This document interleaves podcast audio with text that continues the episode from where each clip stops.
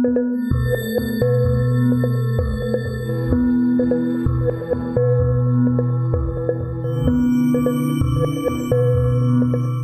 back to the History of South Africa podcast with me, your host, Des Latham. This is episode 114. We're going to hear about a man called John Ayliff, a man who's gone down in the annals of South African history, about as mixed as a box of Smarties. His mission station at Butterworth across the Kei River had been a place of refuge for the Mfengu people, a mysterious group of refugees who had left northern Zululand during the times of Zwide, and over the next twenty years had been buffeted from place to place like the chosen people of Israel, finally arriving in the green rolling hills alongside Butterworth Mission, where they heard the biblical messages from men in black like Ayliff, and these resonated. Weren't they the same, these people who'd been kicked out of their land by the Zulu pharaohs and then sent from pillar to post, first into the hinterland through what we now know as the Free State, then down the side of the Basotho, finally wedged alongside Hintsa of the Gcaleka. The Amaxhosa chief gave them protection. Thousands eventually settled, and the Ngwane people, the Zizi and others, had found their home. But things were unstable. Next door in the ceded territories, Albany, the former Zuurveld, along the Amatolas, in the Kei River ravines, the British and the Rharhabe were fighting the Sixth Frontier War. The Mfengu were in danger. Hintsa had disapproved of Ayliff's proselytizing. These survivors of the Mfecane were his dogs, as he referred to them, not for the missionaries to convert in totality. They were his people applying his rules. Ayliff was warning the that they were becoming Hintsa's slaves. He was happy to have more people arriving, unlike modern Republicans in the USA. Hintsa saw the arrivals as an opportunity. They would pass through a period of clientship, similar to how the Amaxhosa had earlier thought the Khoi and even the Boers would, then become fully Xhosa. The Mfengu were also useful because they had developed a culture on the move of being productive and Hintsa had managed to distribute them through his Gcaleka people, like cheap immigrant labor. Cheap as in free, as in slaves. Hintsa, of course, would not see them as such, but Ayliff would, and thus the die was cast between Hintsa and Ayliff. The Mfengu were ironsmiths back in their home in northern Natal. Their ancestors had smelt metal for 1,500 years, since just after AD, and they knew how to farm tobacco and were disliked by some inside the Xhosa for these skills. They also collected cattle quickly. They were identifiable. Just because they were of Bantu origin did not make them Xhosa. Once more, the indefatigable colonists and the inability at times to tell one black person from another was to lead to unfortunate mistakes in the coming decades. First, though, this group of Mfengu began to resent their clientship their oral history of honourable survival, surviving adversity, with their links to the Hlubi, the Bele, the Zizi, the Ngwane. Now they were being treated like Hintsa's dogs. When he referred to them as his dogs, he did not mean it as maliciously as it sounds now. Dogs were useful and are trustworthy. They had Ancient links to Amaxhosa. The dogs had made the migration from central West Africa thousands of years before with the first farmers who moved steadily south to colonize Khoi and San lands. So dogs were intricately woven into ancient African society. The Amaxhosa view was that they were useful. These days, the concept of calling someone your dog is deeply insulting. The missionaries viewed the phrase from a Eurocentric point of view, and so did the Mfengu who began to chafe under Xhosa rule. Hintsa thought of these people as half Xhosa already by the time the missionaries were converting these Mfengu in large numbers, with the tale of Moses resonating so powerfully in their own oral history. Ayliff realized he had a ready-made congregation after so much frustration trying to convert the Amaxhosa who largely ignored his message.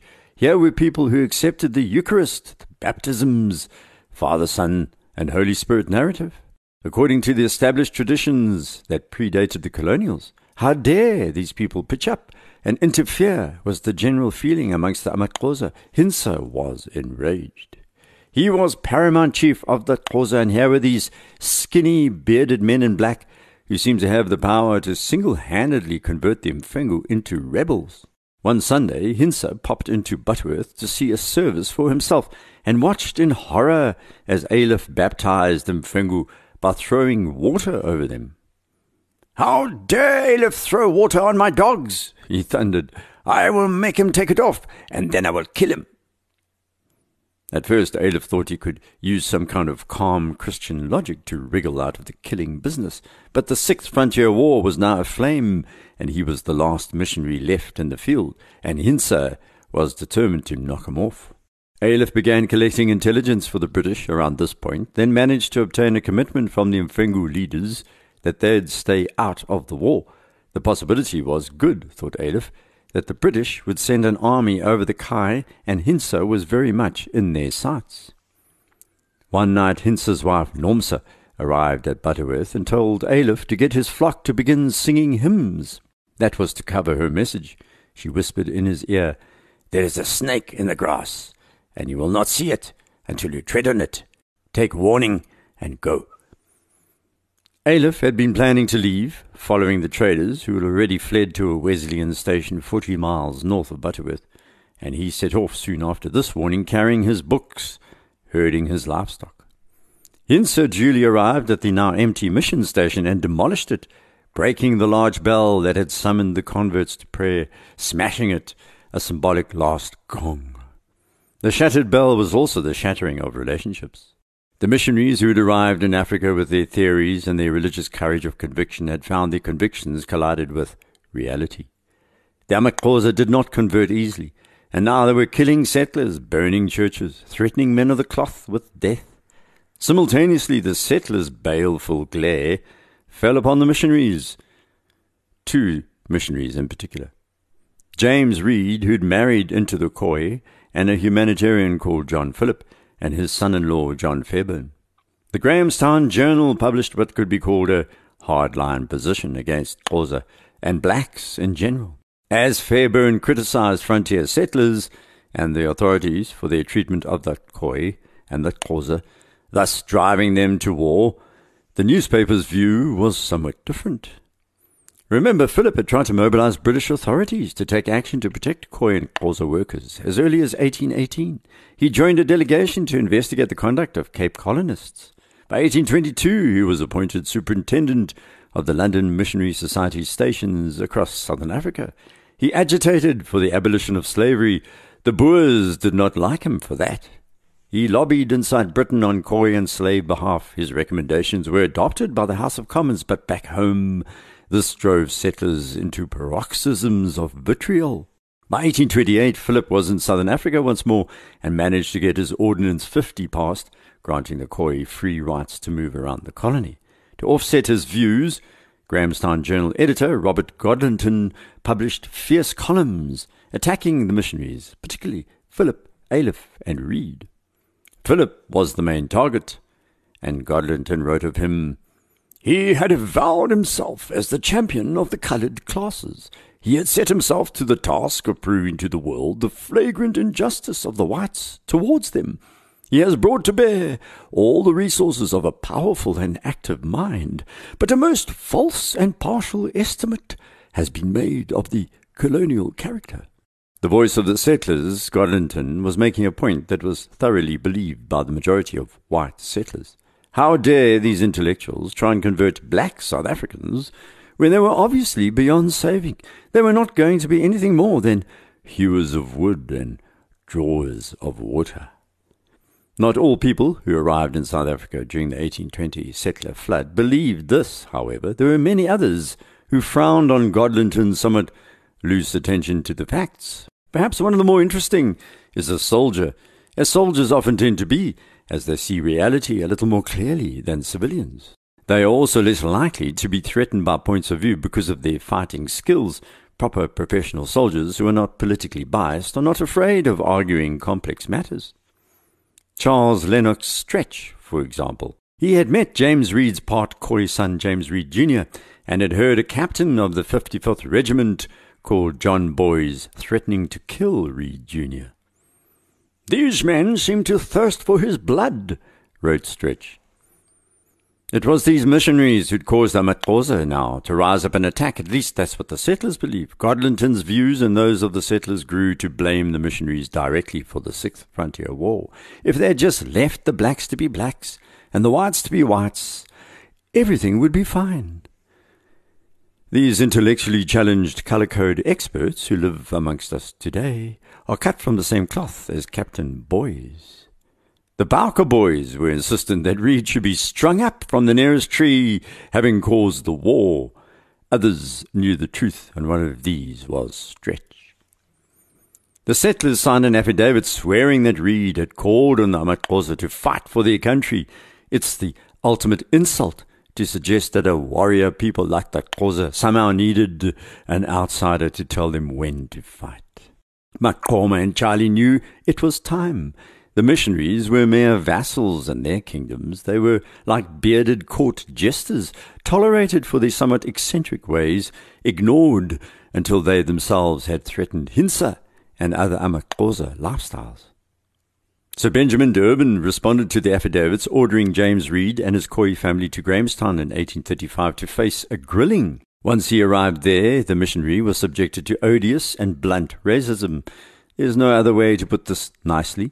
Most settler churchmen framed the same narrative, throwing their blinkered poison into his face and those of his family. It was ugly in Grahamstown in March 1835. Military reinforcements had arrived. The Xhosa had retreated. The hotheads in the town became noisy, a powerful mix of hatred, connivance, and corruption. Ah, yes, dear friends, that old South African tradition, now fully restored by our latest government, corruption. It rolls off the tongue like a rolling blackout, does it not? The settlers who had found their voice gathered and looked with decided laser like focus on the recently vacated Xhosa land, particularly the watered slopes of the Amatola Mountains. Holden Bowker wanted this land and wrote that it was far superior to other parts, far too good for such a race of runaways as the blacks. He used a far more pejorative term at this moment. Even though they were on a war footing, the Grahamstonians decided to light their lamps, shining in the Eastern Cape dark as a sign of their confidence that the Amaxhosa had been beaten. Charles Lennox Stretch noted these lamps burning brightly and wrote sardonically, If they had kept it as dark as they endeavoured to do their evil deeds, it would have been much better. He was referring to the settlers who were setting up a perfect profiteering business. Lennox Stretch by the way, was not a Johnny come lately liberal. He had arrived in South Africa long before the 1820 settlers and fought in the 1819 Battle of Grahamstown against Nxele, the war doctor, as an ensign. He was living alongside the Boers near Graaff-Reinet, the hardest part of the colony to make a living. He supped with the Boers, he attended their church, he spoke their language, and married a South African born woman. But he never slumped into colonial and settler attitudes. Perhaps it was his Irish origin because he was a humanitarian. He was also, by all accounts, one of the better soldiers of this campaign waged by D'Urban and Colonel Harry Smith, and yet he never lost sight of the provocative injustices against the Amaxhosa. When the settlers' spirit of revenge sputtered into life, once they'd recovered from the shock of the Xhosa invasion, of course, Stretch responded in disgust. So, after many weeks of hesitation, Sir Benjamin D'Urban finally decided it was time to move into the Amatolas in force. Colonel Smith had been busy in the bush there already, but this was a much bigger army that the British thought would be required to finally subjugate the Xhosa. D'Urban arrived at the base camp at Fort Willshire on the 28th of March, 1835. Then the lumbering wagons rolled off towards the Amatolas on the 30th his convoy stretching five miles, which was quite mad because the Amatolas were only 20 miles away. His wagons took up a quarter of the distance to his target. The wagons began to bottleneck when they reached the Keiskamma River crossing. Picture, if you can, 170 ammunition and material wagons being dragged up mountains, over rivers, down cliffs, then up the other side. Two thousand men were now marching towards Maqoma and Tyali's 10,000 warriors. Half of the British force was mounted on horses. Despite the fact that the Boers were on their way back from Natal with Hintsa's blessing, other Boers led this massive convoy towards him from the other direction. Strange thing, history, is full of contradictions. An 80 year old Boer commander, we'll hear about more in a moment, and a veteran of the San campaigns of the 1700s and other battles, led this multinational army. Behind the few hundred Boers were the white officers of the Cape Mounted Regiment and their men next, the dark green caps and jackets blending into the landscape, puffing their little clay pipes. Behind them, the Khoi Khoi conscripts who'd been forced or joined the war voluntarily. Many examples of both.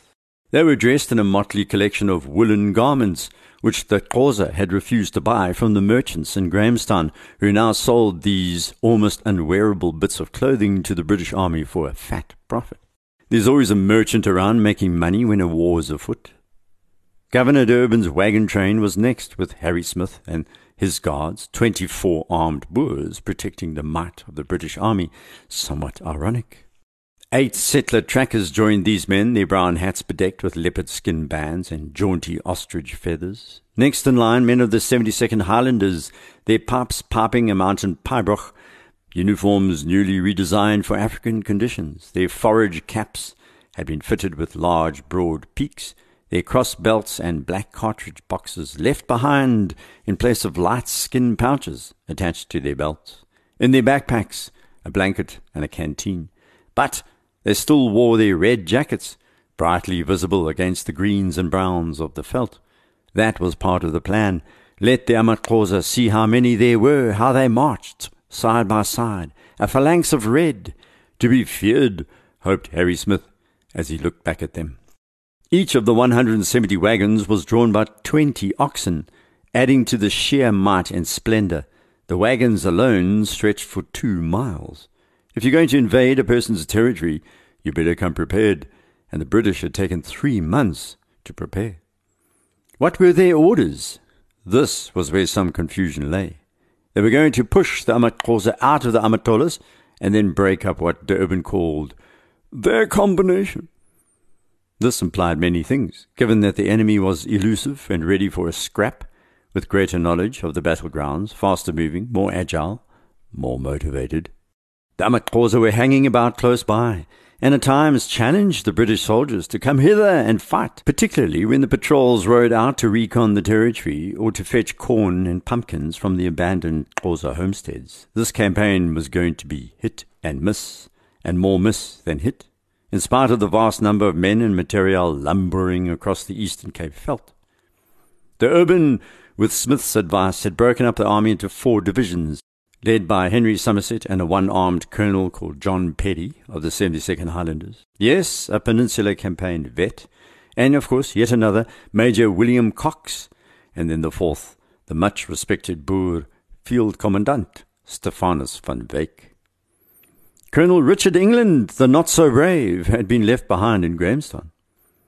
The first thing was to send two divisions into the Amatolas. The other two, which were entirely made up of cavalry, to wait in the open country below to stop the Amaxhosa from escaping. But it wasn't so simple. The countryside is vast, the numbers of British and Boers small. What hope, really, did they have of trapping the Xhosa warriors who could move 30 kilometers a day easily, trotting along with their hands full of dried corn in their little leather bags, while the British dragged their two ton wagons across rocky terrain going at 8 kilometers a day if they were lucky? Ngqika's birthright, the Amatolas beckoned with their misty mountains. The top peaks often covered in snow in winter, sometimes the pasturages below blighted by drought. As the British approached, it was the best time of the year. Crisp mornings, warm days, green, verdant hillsides, no sign of the tough, dry conditions that often swept this territory. On the 2nd of April, D'Urban began moving his troops up the slopes at midnight their heavy tread and rattling of pouches, rumbling roll of the cannon wheels loud in the dark. Above, the Xhosa fires burned, their dogs howled and barked, night birds shrieked and rose as this army clambered upwards. Then shouts of alarm as Amaxhosa sentries spotted the two divisions rising up the slopes, and at dawn they reached the first summit, many standing in the sunshine that burnt off the mist, trying to warm up. This is magnificent countryside. The sights compensated for the rigour of the march. Captain James Alexander was rather stunned. The mountain glens through which we wound were picturesque, and beautiful to a degree far beyond all power of expression, he exclaimed. Forgetting bullets and assegais, I halted and gazed around continually in a silent transport of emotion and delight. Whenever there was a clearing in the forest, a Xhosa homestead could be found. As they stumbled on an open valley, there was the Imizi's six or seven huts clustered together facing east. The garden corn was eight foot high. Huge pumpkins lay on the ground. Everything deserted. The British set fire to each and every garden, every home, marching steadily through these stunning forests, leaving a burning trail of destruction as they went. Then the AmaXhosa warriors appeared on an opposite ridge across the mountain saddle just out of cannon range, gesturing with their assegais, shouting at those below to move, and then challenging the soldiers to come and fight. The challenge was well received, and the divisions broke up into smaller columns, seeking the routes across the hills to confront these warriors, the bullocks lowing as they pulled the heavy cannon. Then they fired, shells hissing and exploding in the air, flinging balls inside the mountain slopes, a terrible shrapnel all pomp and display of power. However, it became apparent rather quickly to the average soldier in these divisions that the war they were fighting was going to take longer and be far more difficult than they envisioned. They could not find their enemy. It was the AmaXhosa dictating terms. It was an almost futile march up these magnificent slopes. After a night of marching and a day of firing cannon, it also became apparent that not a single Xhosa had been killed or wounded. That night, Lennox Stretch and his company were descending once more towards the two other divisions stationed at the foot of the Amatolas behind a force of Boers when they suddenly came under fire. Musket balls peppered the bush about them. It was the Boers firing blindly in the dark. Stretch's men wanted to return fire. Instead, he managed to double quick march them away. One of the corps of guides, his man in leopard skin hat, was wounded. The Boers had a habit of firing into the bush whenever they heard something they had a visceral fear of the dark. The governor promises to hang the Boers who shot the unfortunate fellow last night, wrote Holden Bowker in his diary. Everybody more afraid of being shot by the Boers than by the blacks. Some thought the Boers should be disarmed. The tension between the Boers and the English was palpable.